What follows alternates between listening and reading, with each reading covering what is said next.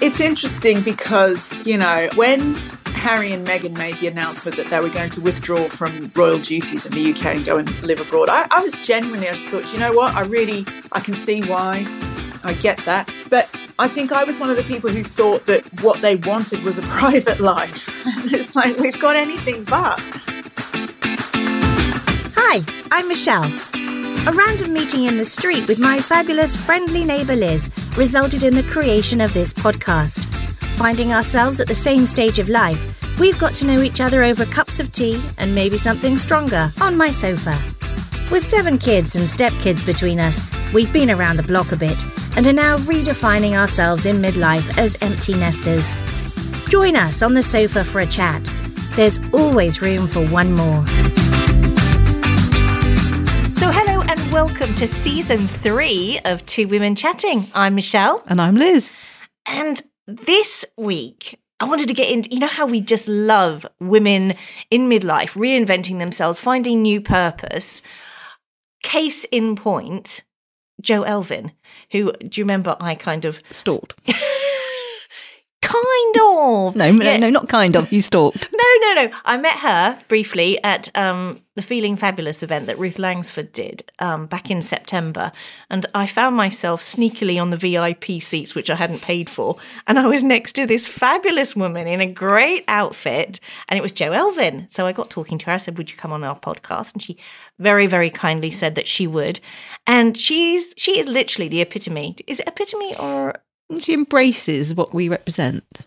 She she definitely does because she's made some massive changes in her life. When she was at literally the pinnacle of her career, she was the editor of You magazine, which is the magazine of Mail on Sunday. She has a cracking job. She had a cracking job, still does, but I mean, so glamorous, all these wonderful events that she went to. And she just said, I'm going to change what I do completely. Very brave. Yeah. So let's welcome Jo to our podcast sofa. So, welcome to Jo Elvin, who is a multi award winning editor and broadcaster who has launched and helmed some of Britain's most successful women's magazines. She's probably most well known as the editor in chief of Glamour, having worked there for 17 years.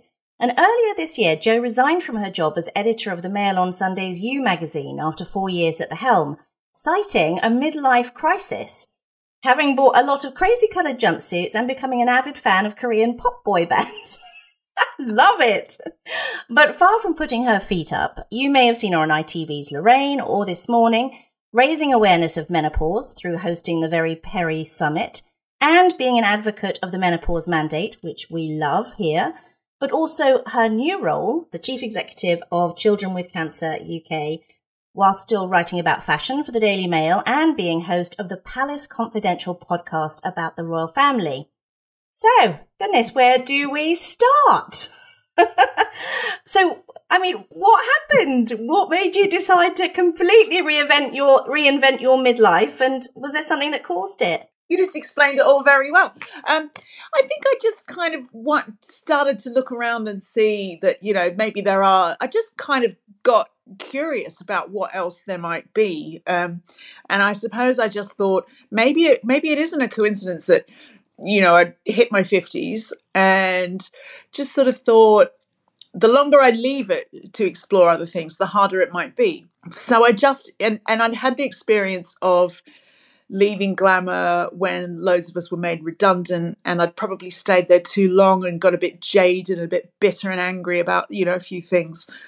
And as scary as it was, I wanted to leave a magazine editor job when everybody thought I was great, and that every, do you know what I mean? That's, it, that was quite nice. You get really good leaving presents. People come to your leaving party. You have a leaving party. That was a first. And you know, I just kind of wanted to try that way of doing things, and the opportunity came along it was an opportunity that my chairman, David Gibbs, was very, very um, open to me having as a three day week role. So it just means that I get to kind of still do some of the media stuff. And that really helps, I hope, sort of like having, keeping those relationships and keeping those doors open, I'm hoping will help my charity role going forward. So it, hopefully it's all going to blend into this very exciting portfolio career. Well, I noticed that okay, it's not very sort of the Meryl Streep um, character as a fashion editor. But I see they do still like you and you still do work with the Daily Mail and Mail on Sunday. So you must be quite a nice person. Yeah, I still do work um, quite a bit with the mails. Sometimes they ask me to write things, and I host a weekly. It's sort of like it's on Mail Plus video and on YouTube, and I think you can also get it as a podcast. The Royal Show, Palace Confidential. So I find that really interesting that as an Australian, you've been invited to host um, the panel talking about all things royal, and I kind of got to ask you what do you think about the the current situation with Netflix? Do you feel comfortable? Well, obviously, as a, a journalist and a journalist who hosts the Royal Show, you know, it's a real life soap opera, isn't it? It really is, and and I feel terrible saying that because clearly some people are very unhappy and very miserable, and have had a terrible time.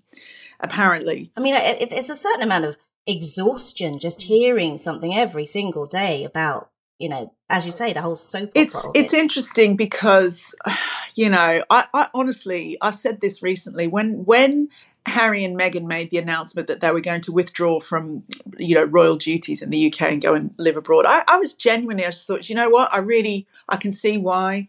I get that. It's like good for them. Fair enough. You do you. I think I was one of the people who thought that what they wanted was a private life. And it's like, we've got anything but.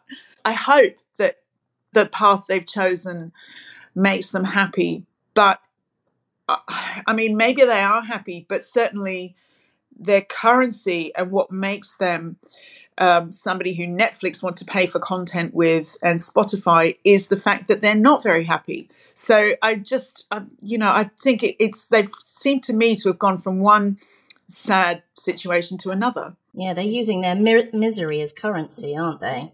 Yeah, but uh, albeit, you know, they've got a very nice house, they've got two adorable children, and they seemingly get to use their switch on and off whether or not they want to be known as titled royals or not. So it's it's fascinating. Now, talking of um, two children, saw this quote of yours. Um, now, when Harry commented in Vogue magazine that in a bid to be mindful of environmental concerns, he and Meghan just plan on having no more than two children. And your comment was, I'm sure he's not implying you're a waste of space, Prince Louis. well, it was slightly unfortunate timing. I don't think Louis had been around that long. Yeah, it, well, exactly. That's the thing. It's like every everything they say, and it must be so awful because everything they say becomes scrutinized. But he may well not have thought that one through, but it did seem a little bit like a dig at the time. now you have a daughter, don't you? And I think is she seventeen? She is. Yeah, she's seventeen. So she is presumably flying the nest in the next what year or so. Who knows? Hey, I don't know. She she's at that age where she um, every week brings a new thought about what next year might bring or you know what what she may or may not do so i'm just waiting to be given my instructions about how i sort of like am funding whatever's next so does she take after you in her creativity is she does she now go out in crazy fashion items that perhaps you know clothes my boyfriend hates or something is there going to be a new hashtag no, the only new hashtag is trolled by my teen because she thinks that my clothes are ridiculous. Um, she's very much they they the aesthetic amongst her generation seems to be a real sort of like back to the nineties thing. Very, you know, boy very retro. Doc Martens, um, music, you know, band t shirts. That seems to be where she's at. And actually she's very much um, this may be her way of rebellion. I don't know, but she's very mindful of consumerism and fast fashion so she's just not really she's not into it she's not she you know all the all her clothes are vintage or secondhand you know so yeah she's a completely different animal in that respect and do you find it hard to hold back when she's walking out the door do you she probably makes more comments about your clothes yeah no i i generally she's got her own style you know she likes um sort of like little skirts and t-shirts and tights and Doc Martens, and she always looks super cute. So uh, you know, I know, but she, yeah, she thinks that the things she I mean, she hates color, she hates pattern, she hates the way I clash things up. So she just thinks I'm ridiculous. But that's, I mean. That, that's fair, isn't it? Everyone thinks their mum's ridiculous. And um, I know you've talked in the past about having one child, which has been wonderful.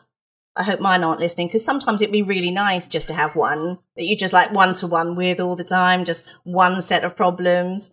But, you know, when she leaves, if she does leave, and a lot of people stay at home longer. Have you thought about, you know, I mean, you've already made some big changes in your, your life right now. Partly is your sort of changes to think, yeah, this is like my next phase of life. What, what am I going to do when she's gone? I'm slightly in denial about that. Um, I haven't really thought that through yet, and I don't think we'll be there for a little while yet. But yeah, I think I'll be really, really sad actually. I better start. You're right. I better start thinking about how I fill my time because I'll miss her like crazy. So tell us, you've got this new podcast that you're you're coming out with. Is that are you ready to reveal a bit more about that? It's called Fame, and it's trying to really get inside the head and under the skin of famous people about what it's really like, what it does to your emotions and your psyche, and just you know, I think a lot of celebrities get asked one or two questions in a in a broad interview, like you know, what what does it feel like to be recognised? Can you go out and sit in your favourite restaurant? You know, but I think that I've I've asked people about things like what it does to their dreams. What do they wake up from that they've dreamt in the middle of the night, just that only a famous person could? What does it do when? How does it feel when you're determined not to change, but just the fact that you're now this superstar changes everybody else around you.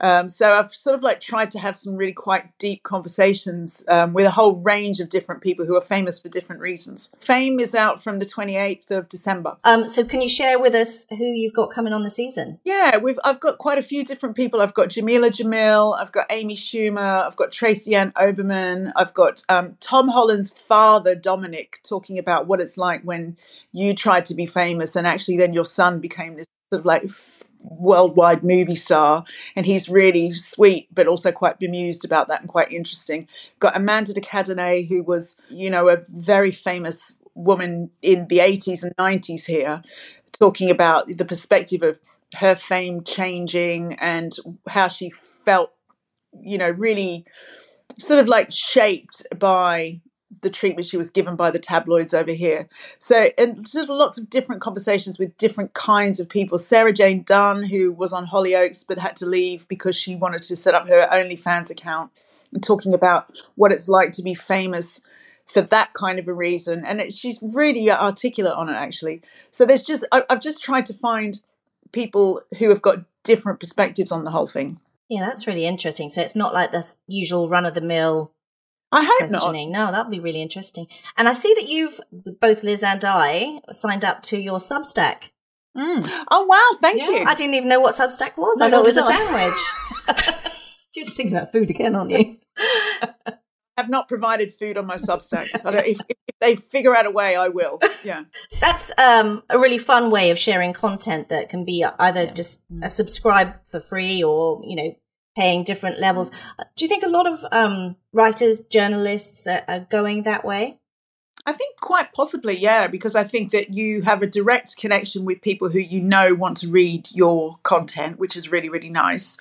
You can set the parameters on, you know, how often you do it. Um, you can, I think, I think it's just, it just opens more opportunities for writers, particularly, you know, budgets on things like newspapers and magazines are shrinking. Um, so I think it's it's just an interesting way to get your voice out there. And I'm finding it's a you know it's it's growing slowly, but it is growing. Um, which is really really nice, and I get lots of nice feedback from it. And sometimes, occasionally, then like another outlet, like a newspaper or something, will ask me to expand on something I've written on Substack. So it's kind of you know it. It's that's not why I do it, but it does sometimes offer up, up uh, offer up other opportunities as well. Yeah, and I, I was almost pulled. Well, I am pretty much pulled in to upgrade my subscription because I see you're going to spill the tea on some of the stories that you've got from your days in magazines. Now that you're not there, Definitely. So yeah, I, and it's really fun because you know I don't have to. I can just say what I want and I don't have to worry. So yeah, that's fun. Ooh. If you want to share anything today, anything a little bit juicy, I, I I'm going to sign up. I'm going to sign up. Yeah. Um, so finally, can we just ask you a bit more? So now you've you've really uh, you know you've changed your job and you're working part time as the chief executive of Children with Cancer UK, and I love how much you're investing in research. So important. It seems to be like investing in research, raising awareness and support, and supporting families going through it. So, can you tell us a bit more about that charity? Well, it's fascinating to me that um, this charity is nearly 35 years old and probably by the end of January will have raised its 300 millionth pound for research and, you know, well-being for, for children and their families. Childhood cancer is, there's about 12 children a day. It's a really sobering thought to me that cancer is really the biggest killer of children in this country. And it's um, an area of cancer research that is chronically underfunded and misunderstood. And so this charity was founded by a family who lost two children to cancer. Um, and with the promise, one of one of the their young son Paul, who was 14 when he passed away with leukemia, made his parents promise that they would help other children like him. And that's where this whole amazing um, foundation, this whole amazing charity started. Now, what it, it, I find extraordinary is that a lot of people, really a lot, too many people just haven't heard of Children with Cancer UK. And I think that that's why I've been brought in to help elevate the profile, to expand the reach, particularly amongst hopefully some of some corporate partners going forward, to get some ambassadors on board, to get people really talking about it, because the research is making a difference. The problem with research is, I think that because sometimes it can take five, ten years for something of a breakthrough that, that really makes a difference. But um, the needle has moved in terms of treating uh, childhood cancers and survival rates for people who have who have had childhood cancer. And I think there's another th- whole area that people don't really understand is that because majority of research done in this country for cancers is based on adult cancers, what tends to happen is the um, treatments for adult cancers get routinely given to children and they're just too harsh and cause all sorts of other side effects and problems for that child going forward in their life. So you get over cancer and then you have all these other things associated with the fact that the treatments are very, very harsh. So for nearly 35 years, this charity has been working to try and increased funding into research, increase out, amazingly better outcomes for children and kinder treatments. And so that's why we do what we do. You've had your first event, I think. Wasn't that the, the large ball yes, quite recently? Yes, in November. Yeah. Huge envy. We need press on the guest list next year. We'll come and help you uh, raise money. Yeah, we need all the help we can. Yeah. We've been asking all the guests that we've had on, what is the best thing about being a midlife woman? God, well, the the, the real answer is I don't get menstrual migraines anymore. That's cool.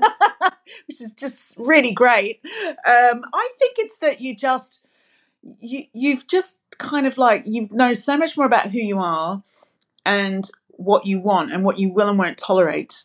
And I'm sure that that's probably what everybody else has said but I I just kind of enjoy that. I don't know. I don't get embarrassed by things anymore. I, I think I, I definitely have more confidence as I've got older just to be who I am. That's perfect. Yeah. I mean, we all lose our filters, don't we? I think that's what I enjoy the most. I just say anything, do anything, try anything, and I don't yeah. care who I embarrass. Really, it's fun. I did want. To, there was one of the things that your husband has said on, you know, with your hashtag "clothes my husband hates." Oh yeah, and um, I know that he gets triggered by big old bell bottom trousers. Yeah, PJs worn for the day, and his quote was, "Oh, do you know why men hate culottes? because men have eyes." I know. I bet he's so fun. he is very funny, but he's very dry. And, is he English? Uh, yeah, yeah, he's got that dry sense of humour. Yeah, but uh, oh god, he, he really didn't want to do that interview I put on Substack last night, but I just made him because I couldn't think of anything else to write yesterday, so I just made him. That's brilliant. I should think yeah. he's got his own fan club by now. I know. Well, he thinks that he he worries that people will hate him for it, but it's just funny. Yeah, that's great. You've got to have a sense of humour, especially at the moment, haven't you?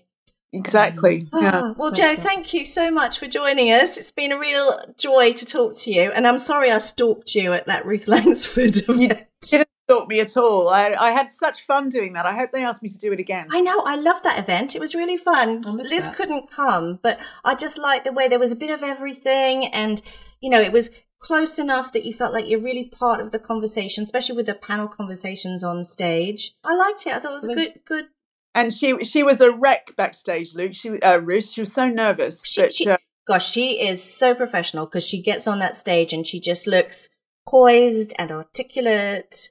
She's just the loveliest lady. She really deserves everything good. Oh, that's So- nice to hear. Yeah, that is nice. Fabulous talking to you. Well, thanks for taking most of that. It was about half woman chatting today, wasn't it? Yeah, it was one and a half women chatting, and one of those was Jo Elvin. yeah. I'm not feeling too good today, I'll be honest. I know. Well, I really hope you feel better, but um loved her. She's got so much energy and she's giving back lots of amazing philanthropy and I'm the podcast is great. I love Yeah. Fame. Fantastic. It's really good. So do take a listen to her new podcast. That's Fame, and it's with Jo Elvin, available on all podcast platforms. You know, she was talking about so if famous people wake up in a you know what kind of dreams they have. Yeah. Can I just tell you about the stupidest dream I had this week? So you know how I like obsess sometimes over this podcast and our website and and all that stuff. I dreamt about King Charles. And we got him for an interview. Now that is impressive. I know. So we got, he's not even a midlife woman. so we got King Charles for an interview.